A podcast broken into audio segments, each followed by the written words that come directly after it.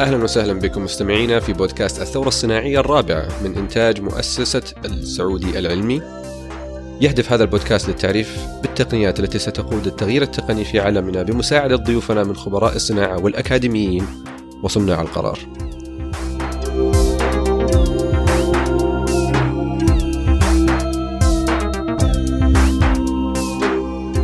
السلام عليكم جميعا معكم الدكتور عمر العنزي وضيفتنا الحلقة هذه هي الدكتورة ملك النوري. حياك الله دكتورة. السلام عليكم. أهلا وسهلا. وعليكم السلام ورحمة الله. عرفينا بنفسك أول شيء.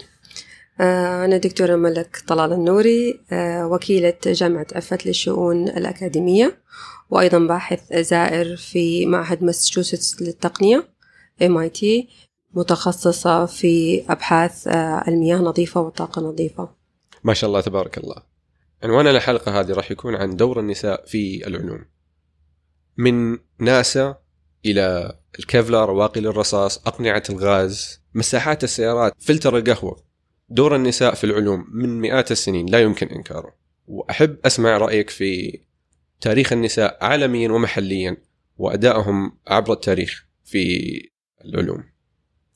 آه، طبعا آه، أولا يشرفني أكون معكم في هذه الحلقة. ومن اهتماماتي هو موضوع المرأة في العلوم من ناحية التعليم ومن ناحية المساهمة في آه، سوق العمل. كما ذكرت تاريخيا وعالميا المرأة لها مساهمات عظيمة في مجال العلوم بداية من ماري كيري وإلى آه، عصرنا الحالي ومساهماتها في مجال تقنيات الحاسب الحالية. ظاهرة مساهمة المرأة في العلوم آه، وحجم آه، مساهمة المرأة في العلوم هو متقارب عالميا. عالميا مساهمة المرأة آه، محدودة مقارنة بالرجل وهو ما يقال في الستيم education and الاندستري في العالم العربي وبالتحديد في الخليج العربي الظاهرة تختلف قليلا. عالميا مساهمات المرأة في أو انجذابها لمجال العلوم محدود. في السنوات الأخيرة. تخصص آه، العلوم والحاسب والرياضيات آه، دائما المرأة مساهماتها محدودة آه، عالميا. وبذلك نلاقي أنشأت كثير من الجمعيات التي تهدف إلى زيادة مساهمة المرأة في مجال العلوم. أنا كنت في وقت دراسة الدكتوراه في SWE وهي Women in Software Engineering and Women in Engineering يعني عدد كبير من الجمعيات ومن المبادرات التي ترغب في زيادة مساهمة المرأة. آه، كنا نعمل مع طالبات المدارس نعرفهم ما هي المجالات العلمية ونحببهم في الرياضيات وفي العلوم. فهي ظاهرة عالمية. بالنظر للعالم العربي التعداد السكاني لو قلنا 400 مليون في العالم العربي. آه، 60% من السكان في العالم العربي وينطبق في وينطبق أيضا في السعودية وفي الخليج العربي هم من الشباب ودون ال 25 عام. وطبعا آه، نصهم آه، من الفتيات من السيدات. آه، والمرأة العربية هي مرأة يعني منتجة حتى في من خلال الأسرة. يعني هي حجم يعني إنتاج المرأة أو حجم الأسرة في تتراوح بإنجابها بين ثلاثة وأربعة. في العالم العربي في حين عالميا هي اثنين إلى ماكسيموم ثلاثة. فهي أيضا هذا الشيء يشغلها لحد كبير. أو اهتمامها كثير لجزء كبير من حياتها ينصب على آه، تأسيس أسرتها وأطفالها. أنت ذكرت نقطة أحب آه، أسلط الضوء عليها أكثر اللي هو قلة انجذاب النساء إلى مجالات العلوم. هل في نظرك هذه المسألة أنا شفتها في الإحصائيات وفعلا معك ألف حق لكن هل سببها في نظرك آه، نشأة أو تربوية أو ماذا؟ آه الآن مو في بقول لك في وضع عالمي وفي وضع محلي. آه، الوضع العالمي هو آه، ال mindset أو التفكير ال- هذه المجالات لا تناسب المرأة. فمعظم البرامج التثقيفية أو البرامج الاجتماعية اللي تحاول تحل هذه المشكلة تركز على تغيير ال mind وكيف تخلي الفتاة آه، تحب تركب وتحب تشترك في آه، آه، أنشطة تستدعي استخدام ال- العلوم وال- والرياضيات في حياتها. الوضع في المملكة العربية السعودية أو في الخليج أو في العالم العربي مختلف. بالنظر لأعداد الطالبات والطلبة في الجامعات في المجالات العلمية والمجالات الهندسية في آه، جامعات كثيرة فيها أعداد المرأة آه، الطالبات في مجالات العلوم يفوق أعداد الطلبة. يعني أنا لدي إحصاءات في الإمارات وفي تونس وفي كل العالم العربي آه، مساهمات المرأة في مجالات من من الزراعة والصحة تتعدى في مراحل كثيرة عن نسب الخريجين م. في آه هذه الجامعات من آه طلبة. عندنا مثال واضح في جامعات السعودية. لو حدنا أعداد الطالبات في ال computer science مقارنة بالطلبة حنلاقي أنه تقريبا 60% من الخريجين مجموعهم جاي من الطالبات فتيات. في حين نقارنها ببريطانيا وأمريكا 15% فقط من الخريجين من computer science من الفتيات. آه، لو شفنا في آه، أنا شفته مثال بعيني عند زيارتي لجامعة الكويت petroleum engineering هندسة البترول 80% طالبات و20% فقط طلبة. عموما الرياضيات والإحصاء في السعودية خريجات 60% من الفتيات مقابل 40% آه، من الطلبة. فالظاهرة عندنا تقريبا يعني معكوسة في مجالات معينة هي أتيحت للمرأة. فتحت لها المجال. أول ما فتح فيها المجال اقتنصتها الفرصة وبالعكس تعدد فيها أعداد آه، الطلبة. حتى بالنسبة لعلوم الفيزياء نفس الشيء أعداد الطالبات تتعدى والخريجات تتعدى الطلبة. ومع ذلك لو ننظر لسوق العمل آه، حنجد أنه النسب معكوسة. لو نظرنا إلى سوق العمل في المملكة العربية السعودية تقريبا حوالي 20% مجموع للسيدات أو الفتيات في مقابل الغالبية للذكور. والنسب مشابهة جدا إذا نظرنا في البحرين 20% في مصر 25% في تونس 27% في الأمارات 13% وهذا يعتبر تحجيم من مقدرة المرأة ومساهمتها.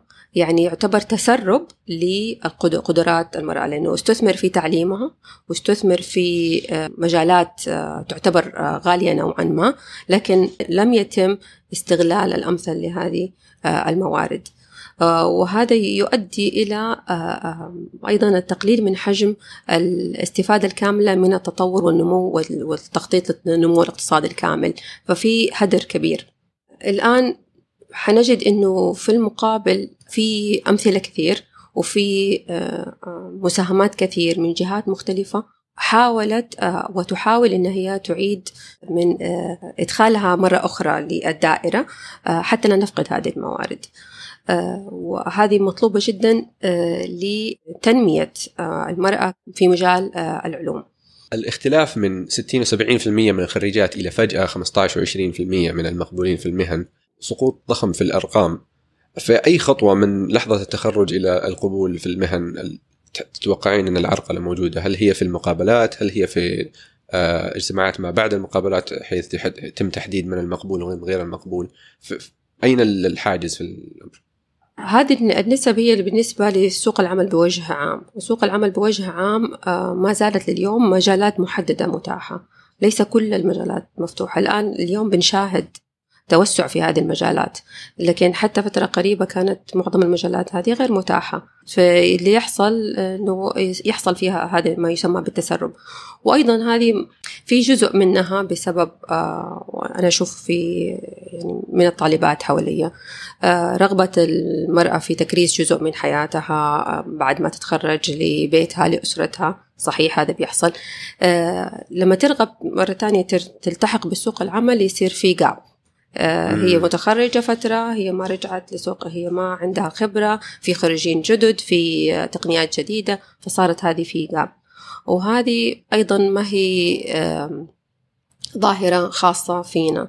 هذه أيضا ظاهرة عالمية. لكن الشركات العالمية والجهات العالمية خصصت لها برامج re-entering programs يرجع آه، تدخل بشكل معين بشكل انترن وتدرب جيدا وتثبت بعدها. فيجب آه، تكون في برامج لكل آه، مشكلة عشان نعبي الجاب ونحدد من حجم الفجوة بين آه، التخصص بين المتخرجات وبين الكفاءات وبين سوق العمل. ممكن أذكر بعض الأمثلة. من بعض الجهات المساهمة وهي برامج لإعادة انخراط أو لبدء من في سن صغير مع الفتيات من المدارس بجذبهم لل STEM education. مثلا برنامج جنرال إلكتريك بالتعاون مع الجامعات السعودية مثل جامعة الملك سعود آه، وجامعة عفت لتدريب آه، الفتيات في الجامعات على المهن المتخصصة في ال STEM وإعطائهم آه، تعليم إضافي في ال STEM courses في أيضا جامعة الملك عبد الله للعلوم والتقنية جامعة كاوست. من الجامعات الرائدة طبعا اللي فتحت المجال للمرأة. في البحث العلمي والتخصص في المجالات العلمية الدقيقة. عدد كبير جدا من السعوديات استفادوا من هذه الفرصة وأصبحوا scientist آه، عالمات في مجالهم وتخرجوا بماجستير أو بدكتوراه من جامعة كاوست. في طبعا أرامكو لديها العديد من البرامج لدعم ال STEM آه، خاصة أنها أيضا في مجال الوظائف يعني تحتاج تواجد آه، المرأة آه، في برنامج STEMania آه، program من أرامكو. أيضا يوفر للطالبات ولل من صغار الصغيرات السن العلوم والتعرف على المجالات العلمية. ولاحظت أنه في مثلا في برنامج موهبة وفي برامج خارج exactly. السعودية موهبة. أيضا. موهبة استمتعت في في في جدا لما أشوف المواهب الصغيرة كيف من شغف ومن من رغبة في المعرفة. آه لاحظت إن الطالبات الصغار السن إذا تم تقديمهم إلى نفس المحتوى العلمي المتاح للأولاد شغفهم ورغبتهم في المعرفة توازي الموجودة لدى الفتيان. وهذا شيء واعد جدا للمستقبل آه، نساءنا وبناتنا إن شاء الله. يعني تتوقع تكون أقل؟ لا طبعا. لا أنا بالمقدمه توقعت تقول لي أكثر. مو الأرقام اللي ذكرتيها في عدد الخريجات مبشر جدا. وهذا مؤشر على إن البرامج المتاحة حاليا لتشجيع النساء والبنات على الدخول في المجالات العلمية فعالة فعلا. ولا كان الأرقام بقيت كما هي؟ صحيح. مثلا الهندسة كتخصص لم يتاح حتى فترة قريبة يعني لحد 2013 اللي بدأت 2008 وبدأت تخرجات 2013 في جامعة عفت آه، أول مجال 10 سنة بس؟ من 2008 أي تقريبا. لحد 2013 بدأ تخريج الدفعات. آه، من أعتقد من ثلاث أو أربع سنوات بدأ في جامعة الملك عبد العزيز محصور في الهندسة الكهربائية. إلى اليوم ما في هندسة آه، ميكانيكية للطالبات أو آه، اللي هي ال hardcore engineering في industrial في الصناعية في هندسة الكهربائية. ما زال نحتاج أكثر يعني. في برنامج لماجستير هندسة الطاقة في جامعة عفت في فرعين الطاقة المتجددة والطاقة البترولية. برنامج Master of Science in Energy Engineering على مرحلة الماجستير. لكن أيضا برنامج موهبة من البرامج الرائعة صراحة وأعداد الفتيات فيه موازية لأعداد الطلبة فيه آه، ومساهماتهم آه، رائعة بتطلع منهم نتائج مبشرة جدا بيشتركوا فيها على حد سواء ويظهر فيها انجذاب الفتيات لمجالات العلوم ومجالات الرياضيات ومجالات الهندسية. يأتيكم هذا البودكاست الحواري برعاية المؤتمر السعودي التاسع للشبكة الذكية وهو مؤتمر سنوي يقام برعاية وزارة الطاقة لمناقشة أحدث التقنيات والسياسات والتطورات التي تشهدها مجالات الطاقة وتقنياتها الحديثة ويجمع جميع المهتمين والمختصين وصناع القرار في هذا القطاع في مكان واحد. فسارع بحجز مقعدك في هذا الحدث التقني الأضخم على مستوى المنطقة بالدخول على موقعنا الإلكتروني www. كوم الصورة الكبيرة والإحصائيات غطيناها لكن في منظور مقلص أكثر وكونك خبير في المجال عندك نصائح أكثر للنساء اللي دخلوا المجال ونفسهم يكملوا فيه ويستمروا إلى إلى ما يتوفر لهم العمل وما بعد ذلك. من من سواء من الحصول على براءة اختراع أو الصعود في سلم العمل وما إلى ذلك. المجال الآن يعني مفتوح على مصراعيه بصراحة. الآن الفرص جدا كبيرة. التخصصات الجامعية مطروحة. الابتعاث مطروح في أي مجال. فالآن الدور ال- المرأة تأخذ الفرصة تقتنص الفرص موجودة هي الفرصة. ال- المفروض الآن أنه آه، أثق أنه عندي آه، القدرة أني أنافس في هذا المجال. المرأة يعني طبيعتها تنافسية فحتنافس راح ت- تستغل ال- الفرص حتلاقي فرص آه، أمامها آه، كبيرة. الشركات الآن آه، حقيقة يعني أنا بشوفهم بيتواصلوا معنا آه، يبغوا سيدات في مجالات العلوم يبغوا مهندسات يبغوا آه، عالمات يب- يبغوا في مجال العلوم كثير. فالفرص جدا كبيرة وواعدة. آه، أعتقد اللي نحتاجه الآن هو تنظيم أكثر. ينقصنا يكون في تنظيم مقصود لعملية انخراط المرأة في مجال العلوم. مثل إيش؟ آه، مثل آه، برامج محددة من جهات حكومية برنامج شامل آه، يدرس الإحصاءات بالتحديد في العدد في في المدارس في الجامعات. وفي مجال العمل آه، ينظر في مسألة الفجوة كيف نحلها هل نحن فعلا نحتاج كل هذول موجودين في computer science وفي حاسب آلي آه، هل يحتاج نفتح مجالات أخرى؟ آه، يمكن تشبع ال computer science ننظر في مجالات أخرى. ممكن في احتياج آخر ممكن نوجه للذكاء الصناعي ممكن نوجه للهندسة الهندسة جدا فيها نقص كبير ما في بشتى مجال. أنواعها؟ بشتى أنواعها. في ما في ما في مجالات هندسية. ما في برامج هندسية غير ال- الهندسه الكهربائيه وهندسة الصناعية وكيميائية. للمرأة. ما في يعني مجالات الهندسية مم. الأخرى. والاحتياج ما زال كبير. أتصور آه، من ضمن ال- البرامج يكون في مفروض كوتا أو نسبة في الشركات الكبرى. يجب أن تتبناها. هي الآن اللي بيحصل أنه شركة زي أرامكو أو شركة زي سابك يعني هم بي بي بيتبنوا. عندهم برامج وبيتبنوها لتعزيز دور المرأة ولزيادة مساهمات المرأة. آه، في حين يجب أن يفرض نسبة معينة لأنه الرؤية آه، تتطلب مساهمة آه، محددة 30% مم. طيب كيف حنحقق 30% إذا لازم الشركات الكبرى اللي فيها ال ال آه، نسبة ال- التوظيف الأكبر تكون فيها أيضا نسب مفروضة. تعكس ال- الرؤية عشان نقدر نحقق هذه آه، النسبة إن شاء الله. معك حق. طيب بالنسبة لل مو للطالبات ال- ال- الخريجات أو اللي يبحثون عن عمل بل لل- للأصغر سنا خلينا نقول طلاب الطالبات الثانوي أو الباحثات في الراغبات في الخوض في مجال في تحدي وفي مجال واسع للإبداع. على سبيل المثال مجالات ال- ال- العلوم والتقنية وال والانجنييرنج الهندسة وال- والطب بشتى انواعه إيش عندك نصائح للأصغر سنا؟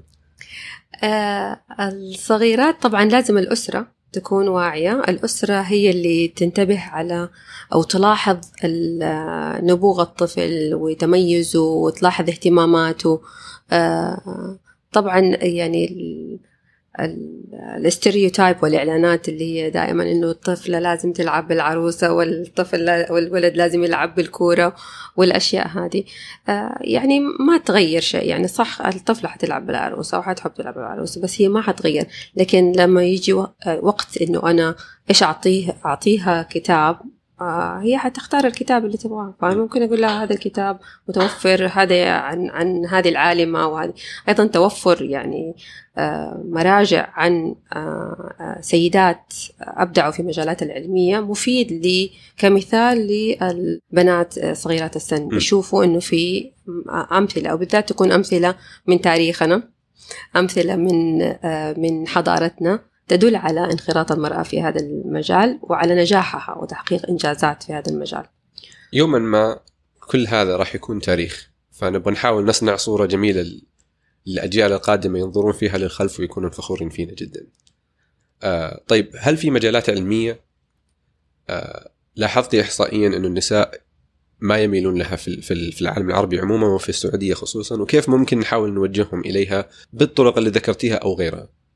فما أعتقد ما شفت يعني إحصائيات آه، تدل إنه في مجالات معينة يعني المرأة لا ترغب فيها في بالنسبة للعلوم أو للطب أو للهندسة أو للرياضيات.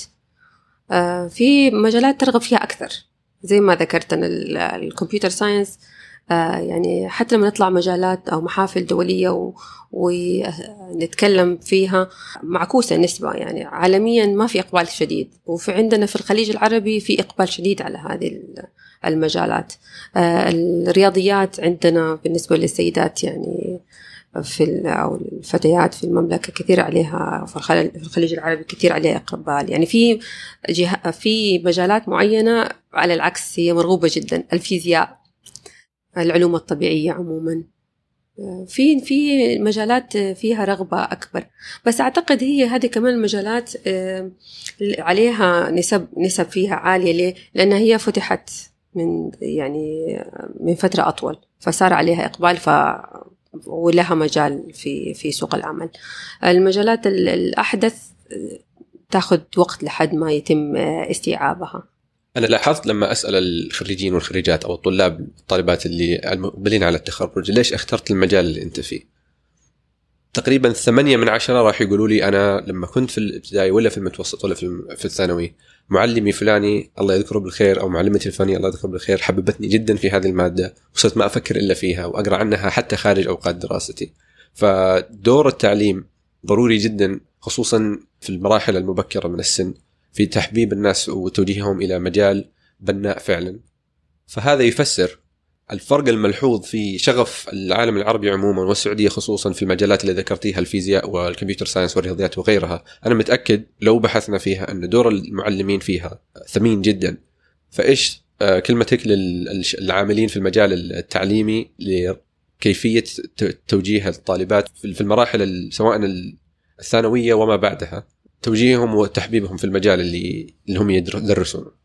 طبعا المدرسة لها الدور الأكبر في آه، استيعاب الطالب والطالبة لمعنى العلوم. في في مراحل يعني آه، سابقة أو في في فترات اعتبر إنه مثلا مواد الرياضيات والعلوم هي أصعب المواد وزيلت منها المتعة.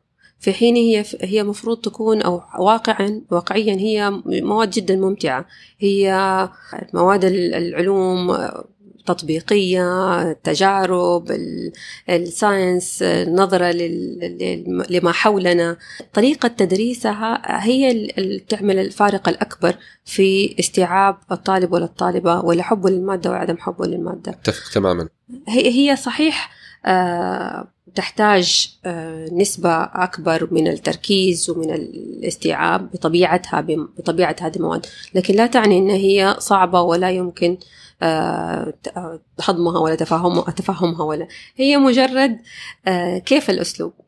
فممكن تلاقي أنه يختلف تماما حسب المدرس أو المدرسة كيف بتدرس المادة وكيف يتم تلقيها من قبل الطالب وبالتالي يؤثر لمستقبله لسنين طويلة. فعلا. ممكن يكره المادة للأبد أو تكره المادة للأبد. ممكن تعتبرها كانت متعة وتستمر فيها. وممكن يجي مدرس آخر ويفتح المجال أو مدرس آخر وتفتح المجال لها وتبدأ تفهمها بطريقة مختلفة.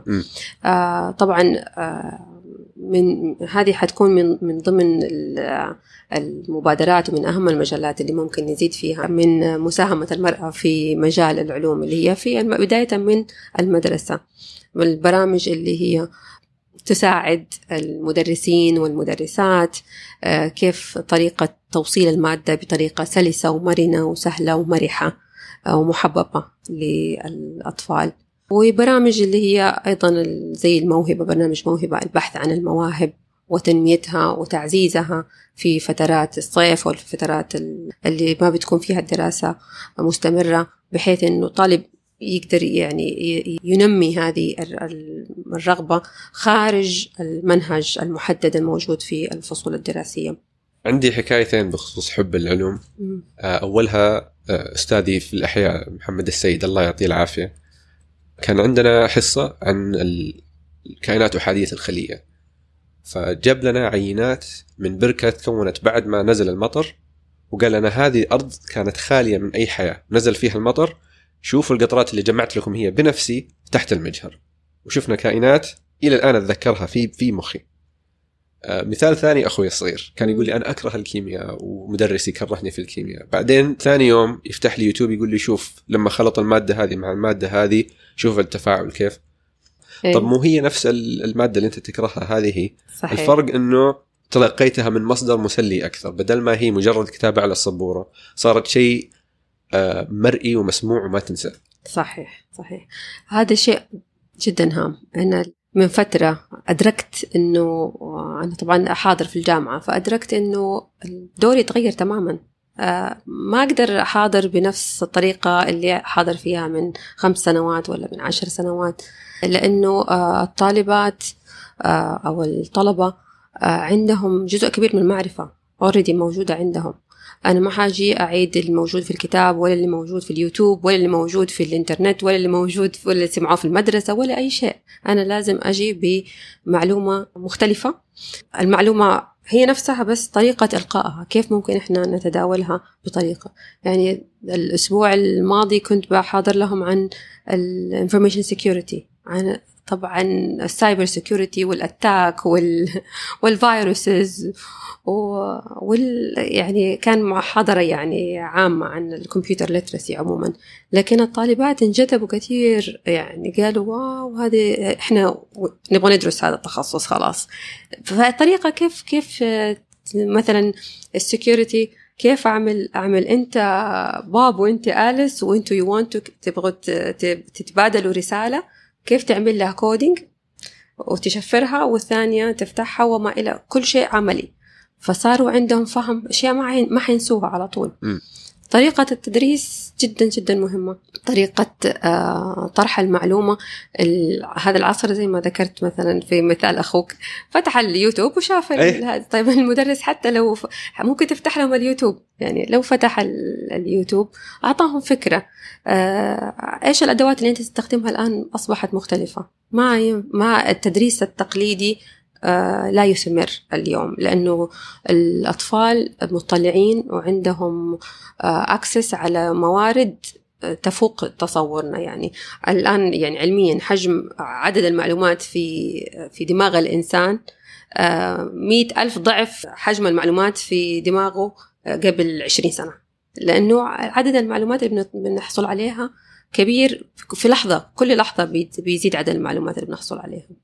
الفترة اللي كانت تمر على الشخص ما بين ما يتلقى معلومة جديدة وأخرى قبل 20 سنة زي ما تكرمتي كان من دقائق أو ساعات إلى عدة ثواني الآن. ومع ذلك دماغنا يقدر يتحمل الشيء هذا وعنده استيعاب لأكثر من كذا. فأنا متحمس وخايف من مستقبلنا بعد 20 سنة صراحة. مجرد ما تفكر تلاقيها وصل خلاص. قبل ما تلحق. قبل ما ترمش. من ضمن المبادرات اللي تكلمنا عنها قبل شوي موهبة وغيرها سمعت عن واحد اسمه ابن خلدون. تقدر تقولي لي عنه أكثر؟ هذا برنامج ابن خلدون. هذا برنامج طرح في عام 2012 من قبل معهد ماساتشوستس للتقنية MIT وجامعة الملك فهد لبترول المعادن كان في اتفاقية بين الجامعتين والجامعة MIT طلبت أن يكون في جزء يعني مختص بالمرأة. وتم طرح اتفاقية خاصة لدعم المرأة في مجال العلوم. أتصور هذه من أهم المبادرات اللي في الفترة الحالية ومستمرة الآن استمرت بفضل مساهمات كانت من خلال بدأت بجامعة الملك فهد بترول المعادن بعدها حملتها أرامكو البرنامج هذا ومولته أرامكو وبعدها الآن مدينة الملك عبد العزيز للعلوم والتقنية. البرنامج يدعم سنويا من من خمس إلى عشر عالمات سعوديات. ترسل يعني المتقدمة ترسل طلب الانضمام للبرنامج من خلال مقترح اللي مشروع بحثي ويتم عرضه على أفضل أعضاء التدريس والباحثين في اي تي بحيث يشرف عليها. فإذا وجد المشرف المناسب لهذا المشروع أو إذا كان هي حابة تنضم إلى مشروع موجود أو مختبر موجود بيبحث في شيء معين مناسب لها من خلال مجال بحثها بيتم قبولها في البرنامج وتقضي سنة كاملة في آه، برحاب MIT ممكن تكون آه، تشرف على بعض آه، الطلبة اللي هم في ال undergrad في مرحلة البكالوريوس. ممكن تشارك في الأنشطة ممكن تحصل على شهادات لورش العمل والحضور. وأيضا بتساهم في بحثها مع باحث طبعا على مستوى عالمي وتقوم بنشر وبراءة اختراع أيضا. آه، أنا كنت أول واحدة في هذا البرنامج وجدا فخورة إني بدأت المشوار. كنت لوحدي لسه ما كان في خمسة وعشرة ما كان توسع البرنامج وكان لسه أول تجربة. ما شاء الله تبارك الحمد لله واستمريت. آه، كانت آه، سنتين كاملة وبعدين خلصت لست أشهر والآن في الصيف صيفيا أروح هناك وشهر في الصيف أكمل البحث العلمي. آه، من التجارب الممتعة جدا الآن آه، وصل عدد المستفيدات حوالي 30 آه، من العالمات أصدروا العديد من براءات الاختراع في مجالات مختلفة الحاسبة الآلي في مجالات الفيزياء في مجالات الهندسة المعمارية كلهم ما شاء الله أبدعوا ومستمر البرنامج. والمستمعين اللي ما يعرفون عن MIT هي من الأوائل في العالم ومن السباقين يعد شتى المجالات التقنية. الظاهر اظن حتى تضاهي هارفارد في في بعض المجالات. يعني في في في مجالات معينة اللي يتنافس على المركز الأول في مجالات العلوم والهندسة. المجال الجامعات الأولى هي يا MIT يا ستانفورد هم اللي بيتنافسوا عليه. هارفارد في مجالات أخرى مثل الطب ممكن مثل الإدارة ممكن. يعني بس في العلوم والهندسة بالتحديد MIT وستانفورد هم المتنافسين عليها. يحق لك تفخري فعلا. الحمد لله. برنامج ابن خلدون لا زال آه، ساري حتى الآن. اي الآن آه، بدأت مدينة الملك عبد العزيز العلوم والتقنية تدعمه. فسنويا بيغطي خمس من يسموها زمالة زمالة ابن خلدون fellowship وفي أي مرحلة الطالبة تقدر تقدم بعد هذا postdoc يعني post آه. يجب أن تكون حصلت على الدكتوراه في مجال من مجالات ال STEM آه، إذا في العلوم أو في الهندسة أو في المجالات اي اي أي من ال STEM ممكن تقدم آه، على الطلب. وحسب إذا متوفر في مجالها باحث أو آه، عالم ممكن يستضيفها تتم استضافتها لمدة عام. اذا إذا في أحد من مستمعينا معاها دكتوراه وتبغى تجرب ما في أي شيء يمنعها ابدا. طبعا مفتوح المجال للكل. شرفت بكل دقيقة قضيتها معك دكتورة ملك ونتمنى إن شاء الله نشوفك في حلقات قادمة مع السعودي العلمي. ويعطيك ألف عافية. أهلا وسهلا وأنا جدا استمتعت باللقاء وشكرا تقديمك المميز والرائع وكل التوفيق للسعودي العلمي ولمؤتمر الشبكات الذكية. وشكرا لكم مستمعينا ونراكم إن شاء الله في الحلقة القادمة. مع السعودي العلمي